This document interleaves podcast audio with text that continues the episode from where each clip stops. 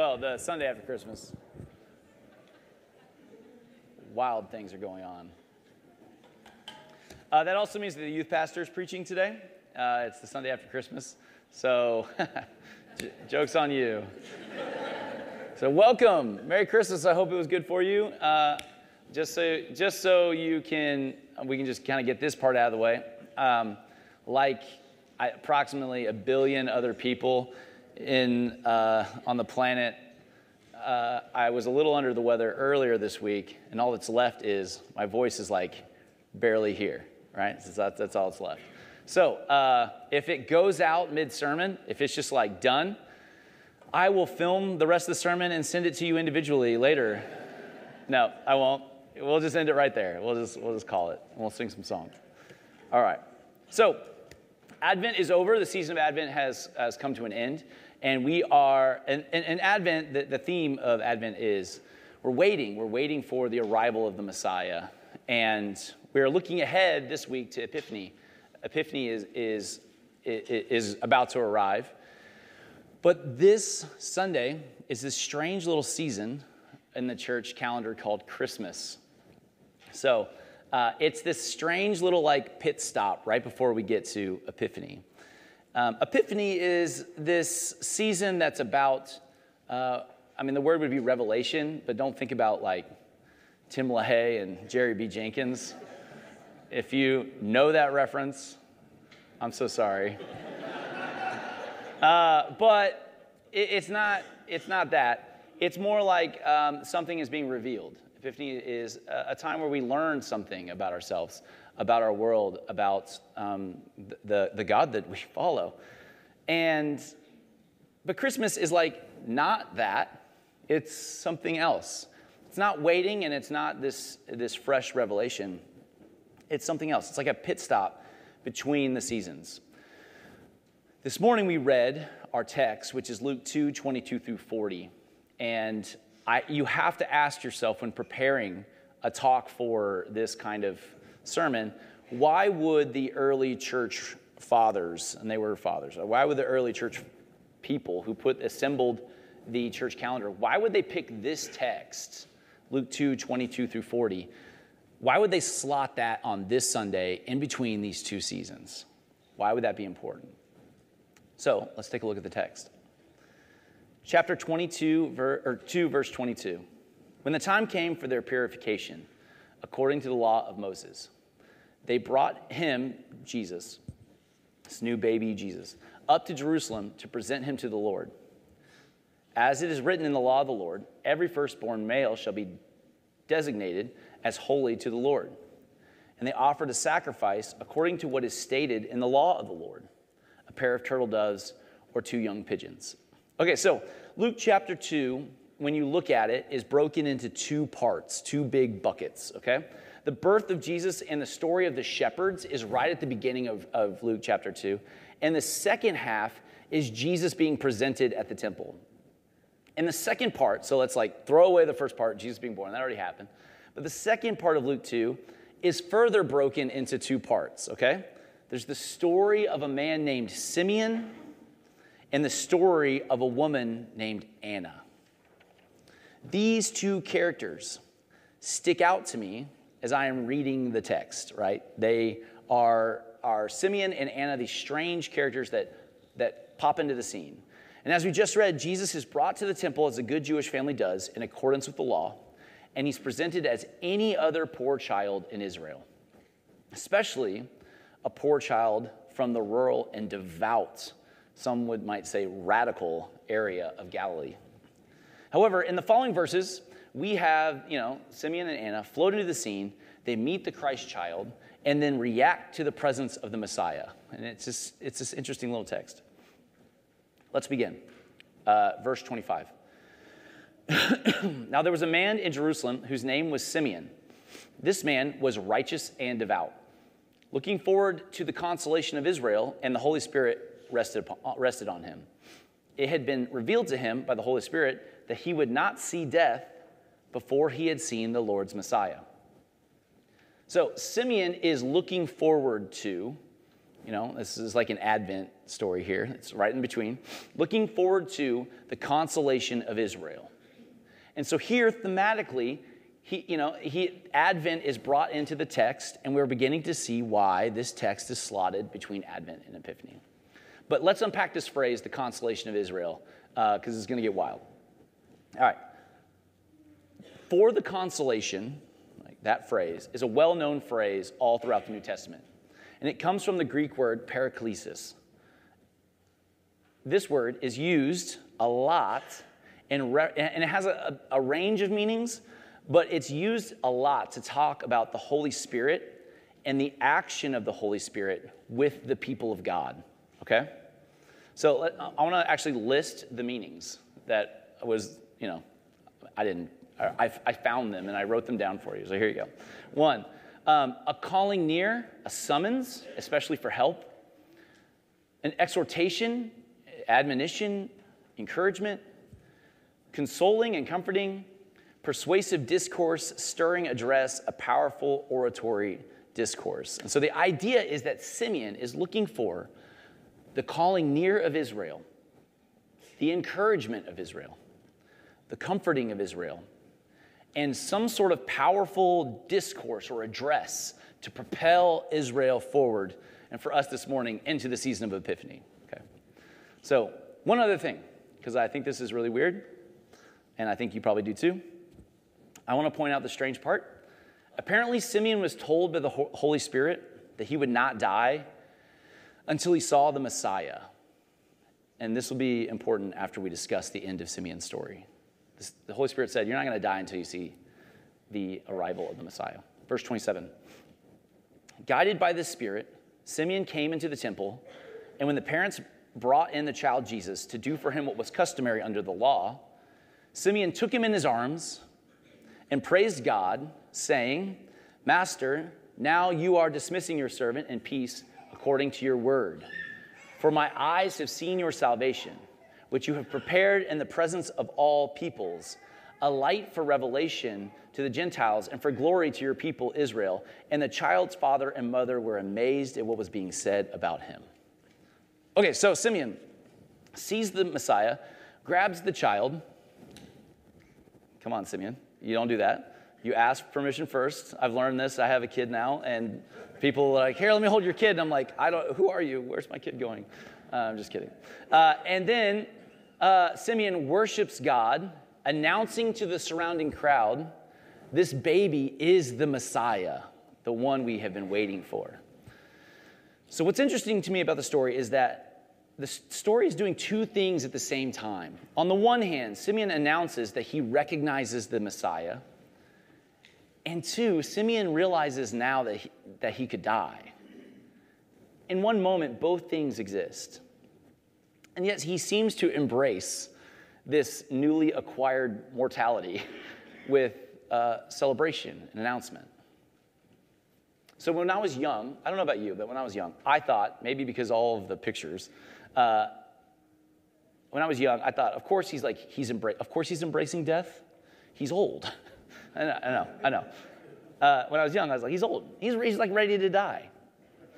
But now, as I read back through the text, there's shockingly no mention at all of Simeon's age. We don't, we don't have any clue. And I, I feel that's kind of significant. We have no idea how old this person is. I think the text is trying to push us to the reality that Simeon is, in some sense, the focus of the text. But he's not the focus of this part of the story. The Messiah is the focus here.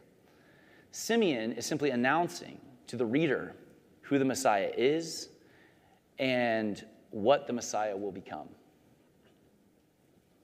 And when the Messiah arrives, when you see the Messiah, it's not just bigger, better, faster, stronger. Like the Messiah is here, let's go.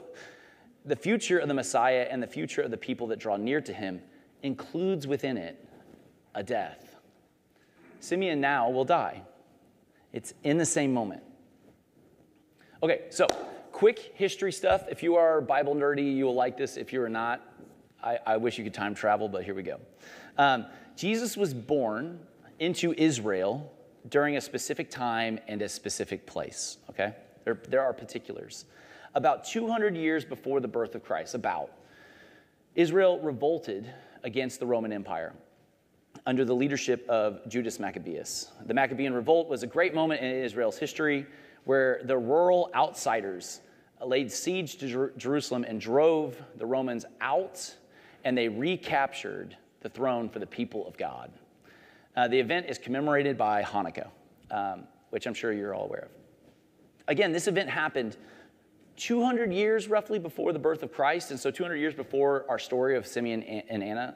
Um, and so, if you think of it, Simeon's great grandfather or grandfather might have like fought in the revolt, revolt, or at least knew someone who had a story about it. And two, because 200 years seems like a long time, especially if you're young in the room, 200 years seems like forever ago. But it would be like the Civil War to us today, roughly, which started you know, in 1861.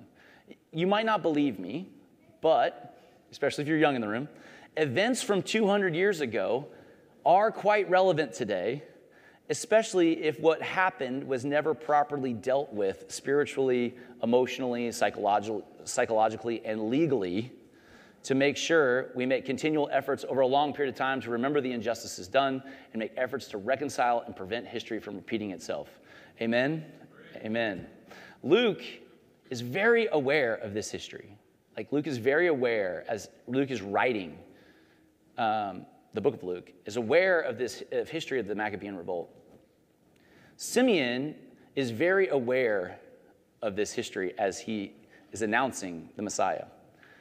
And Luke says that Simeon is waiting for the consolation of Israel, a calling near, exhortation, comforting, and a persuasive discourse, a stirring address to send Israel forward.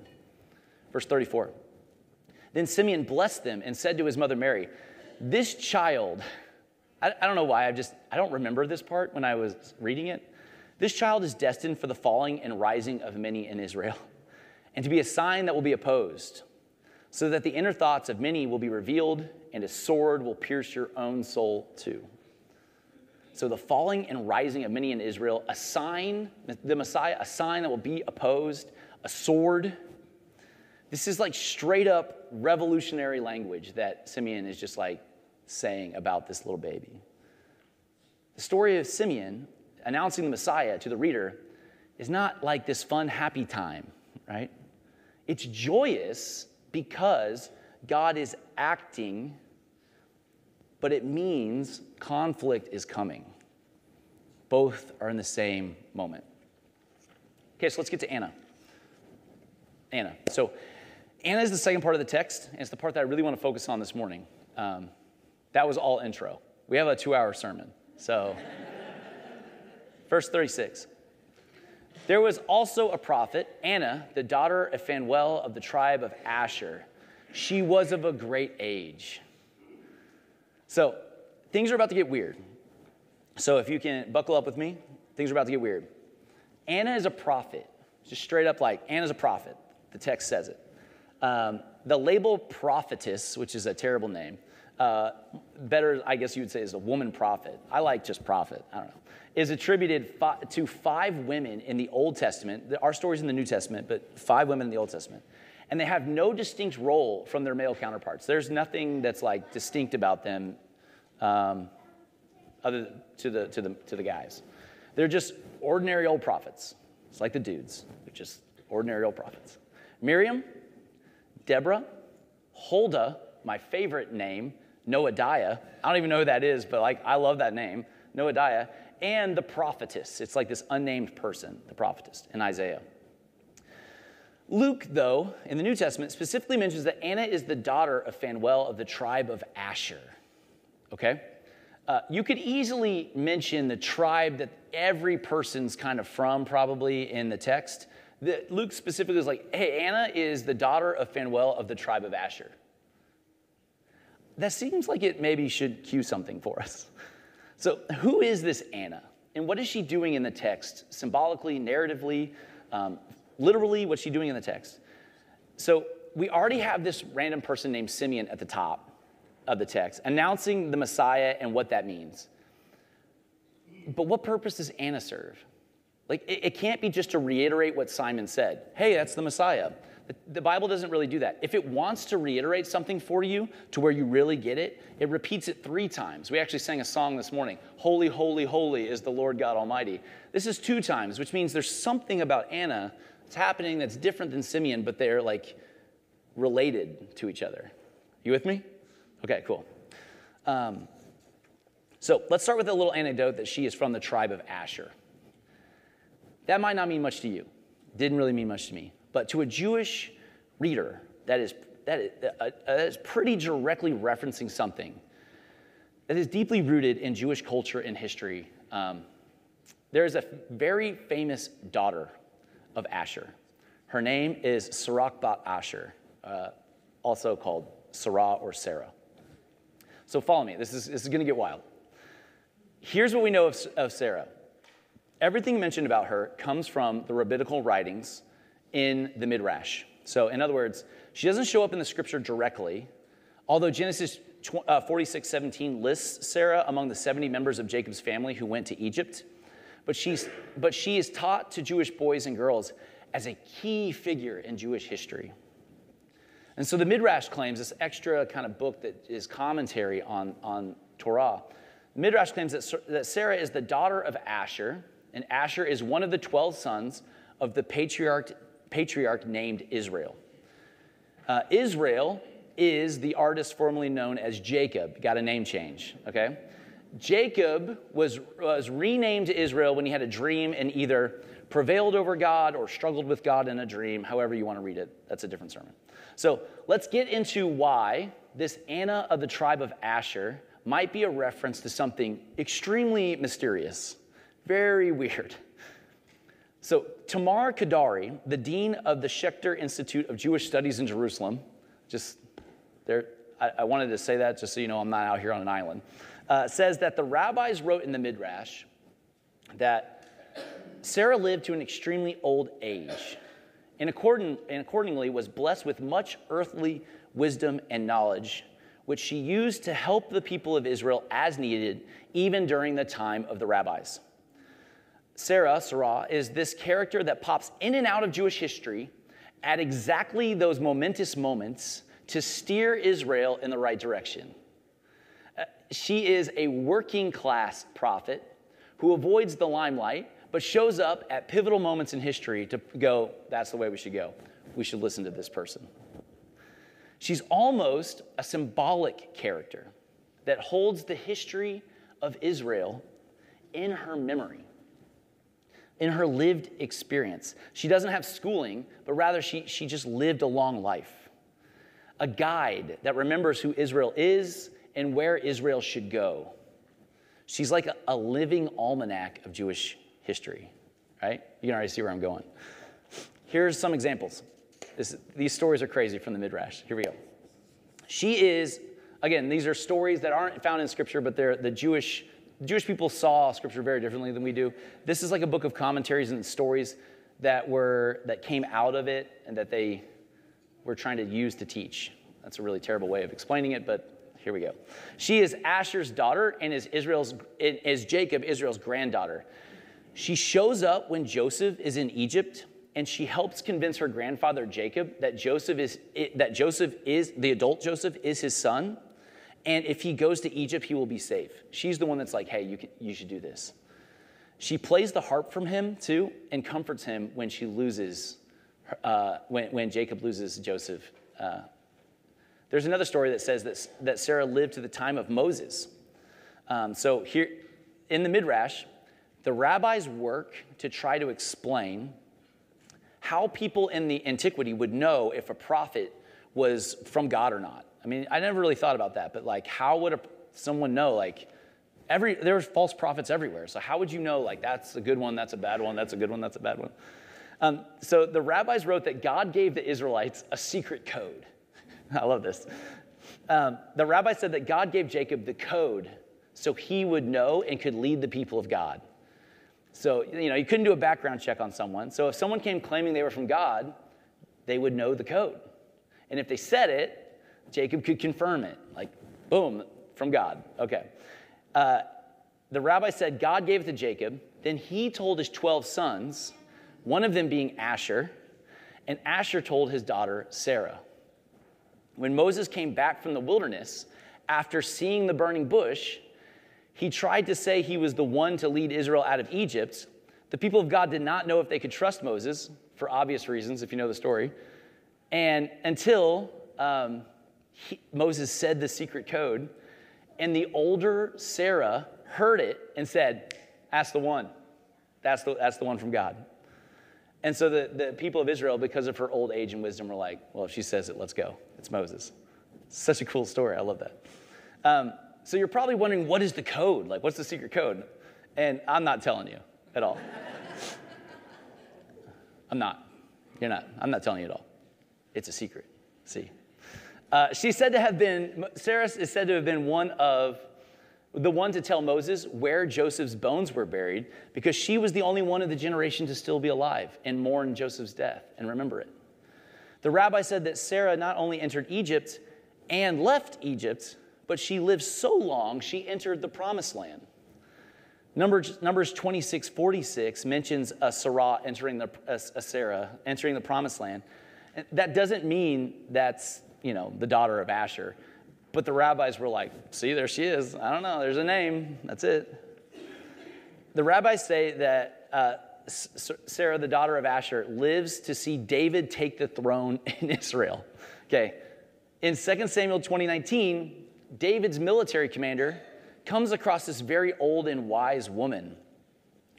And the, the woman says, I am the one of, I am one of those who seek the welfare of the faithful in Israel. And the rabbis were like, that's Sarah. There she is. So, yeah, at this point, Sarah is hundreds of years old, apparently.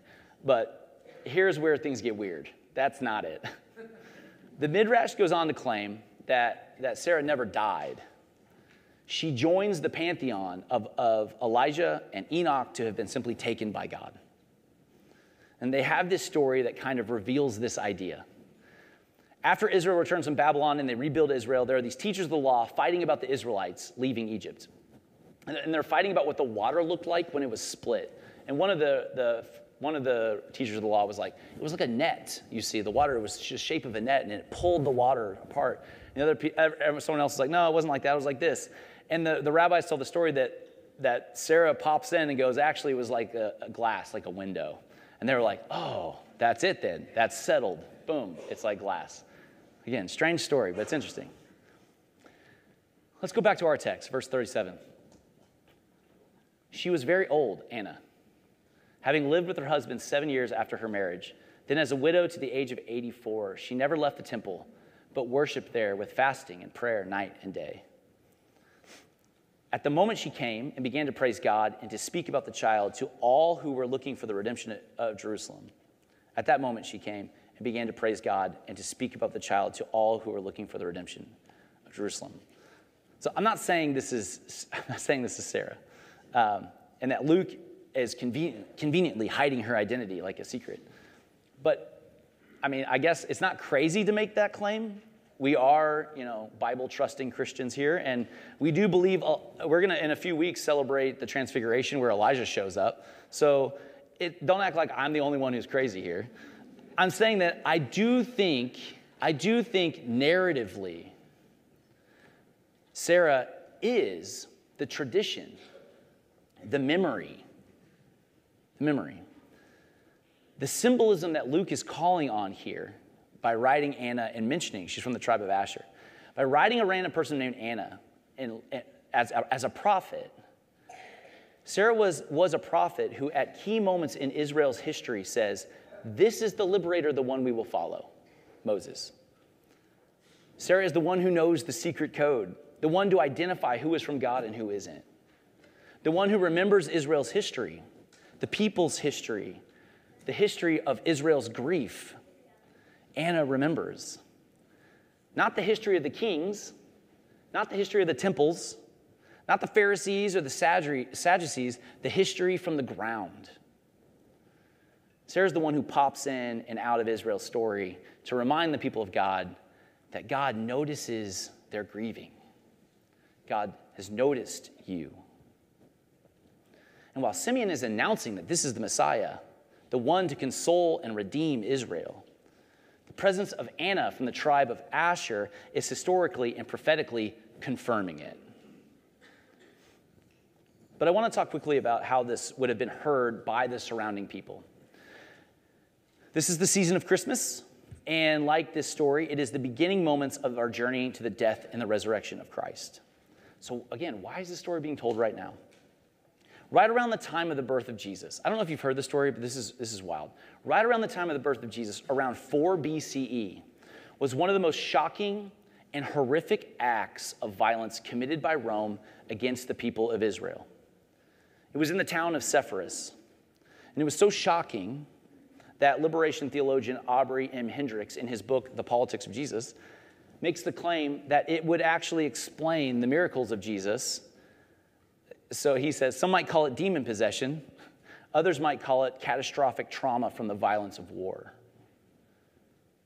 In his book, he goes into the psychological literature showing how extreme violence can manifest in the way these people who are called demon possessed behave.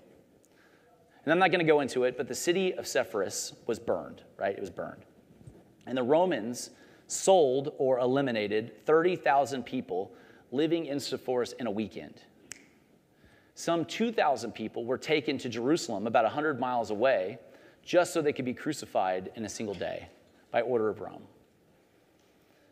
Nazareth, where Jesus grew up, was three and a half miles from Sepphoris. Historical teacher Ray Vander Laan says you could see the smoke from Sepphoris from Nazareth. You could see it happening. Remember the secret code I didn't tell you? Uh, well, in Hebrew, the words are pakod yafkod. It means, it means God will take notice of you. God will take notice of you. How you would know that a prophet or a Messiah or a liberator was from God was if they said, God will take notice of you. The phrase implies that the hearers are in a state of grief. The nature of the Messiah is not bigger, better, faster, stronger for all the people who have, have already been comforted, as the text says. Messiah embraces and includes death into the redemption of the people of God. And so, why is this story located between Advent and Epiphany? I think it's because, in order to understand Easter, where we are all going, we are going to need to remember our grief. Carry it with us. Remember it as we journey to Easter. To forget our troubles, to push it out, to wall it off, to not include it into us is to set us up to miss the Messiah of Easter. The nature of Christ's lordship at the cross and resurrection is not the annihilation of grief, it is the inclusion of it into our lives and story. Sarah, narratively, through the presence of Anna from the tribe of Asher, represents the history of Israel from the underside. She remembers the grief of their history, she lived it, and somehow, this remembering, this lived experience, gives her the authority to recognize the Messiah and tell us this morning don't fear your grief. This is the Messiah. Don't be afraid. So, but why is it like, if you've been at Redemption for a while, why is it always grief and death and all that? We talk about it all the time, and we talk about Christ and the Messiah, and why can't we just have like happy and good time feelings occasionally, you know? Um, and my pastor growing up once told me that most people can't sit in a room and bear witness to someone's grief. It's too much. Uh, much less get up the next morning with the possibility of it happening again.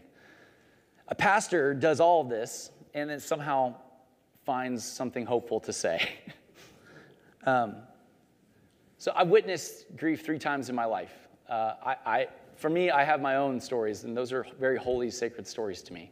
Um, but there, I, I have witnessed stories. I've been around when somebody is, is really going through something. Um, the first one, I was 23 and I was at Children's Mercy. And I got randomly, a nurse came down and just grabbed me. I was like, You're clergy? I'm like, Yes. Uh, I'm 23. Like, can you, can you come in here? This family wants you to pray for their child. it's, it's, it's really bad. And I was like, okay. So I go in. And um, I was in there when, when the, the child passed, and I heard the sound of the mother. And I can't, like, it's right there. Like, I can recall it. I can recall it. When the grief is released, when it overruns the system, there's like this rupturing of the person that happens that's hard to explain. It's like hard to explain. It's like a force, force rupturing out of them. You can feel it. I can, it's through time and space. Like I can feel it today. I can, I can hear it. It's, dare I say, holy. And I don't mean this to be sentimental, I mean this to be revolutionary, actually. That story I told you and the grief I witnessed was a kind of rupturing of the human person and a revelation of the power of our love. The grief that we feel, that we're carrying to Easter, it is in some sense the love that we have. And if you can love, you have the capacity for God. If you can love, you have the capacity for God.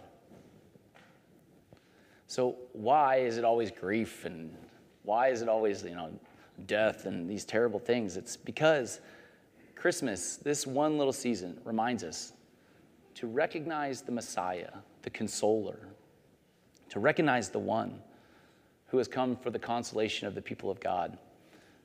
We, we together, maybe not you individually, sometimes it's too much, but together, we carry each other's grief to the cross. Let us pray.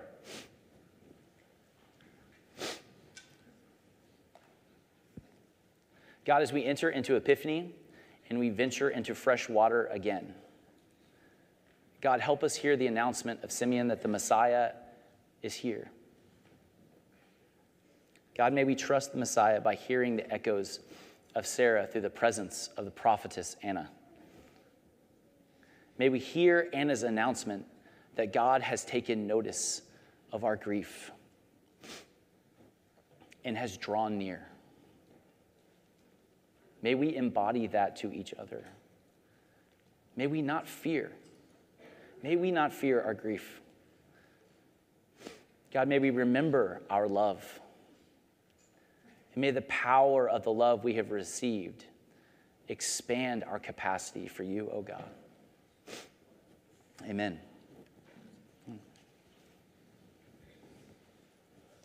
We're going to receive communion together at this time.